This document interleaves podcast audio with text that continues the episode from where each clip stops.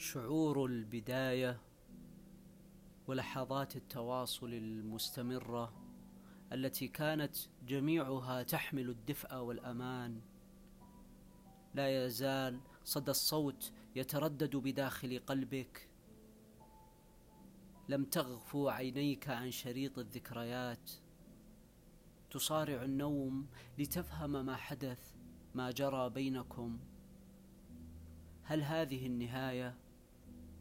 لماذا كل هذا؟ تشعر بنبضات قلبك الساكن منذ مدة طويلة. تفكر بكل شيء، حتى باللحظات التي لم تكونوا فيها على تواصل أثناء قربكم.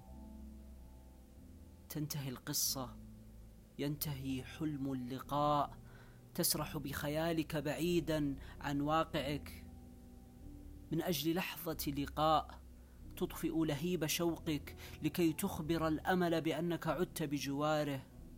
الخيال يصبح خليلك، تعيش بعيدا عن عالمك من أجل لحظة واحدة. بكل انكسار تتمنى بأنها واقع مستمر.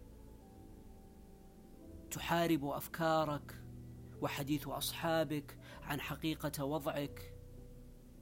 يخبرونك بأنك في وهم، في قلق، في ترقب مؤسف، في ضعف مزعج. وتخبرهم إنكم لا تعرفون شكل السماء التي كنت تحتها أتأمل جمالها وأرسم أحلامي وأنا مطمئن في ظلها. تحاول الاستيقاظ، إغلاق الكتاب، تمزيق الذكريات، تكذيب النهايات، توديع الخيال، تجاهل الأصوات وطمس الآمال. وبيوم ما تصحو بالكامل،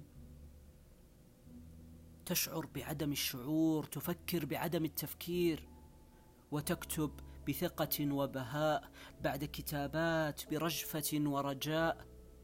انتهت قصة طويلة صارعت فيها كل ما فيني، عيوني، قلبي، عقلي، واقعي، مستقبلي. أصبحت تحت ظل شجرة زرعتها بنفسي، أسقيتها من دمعي.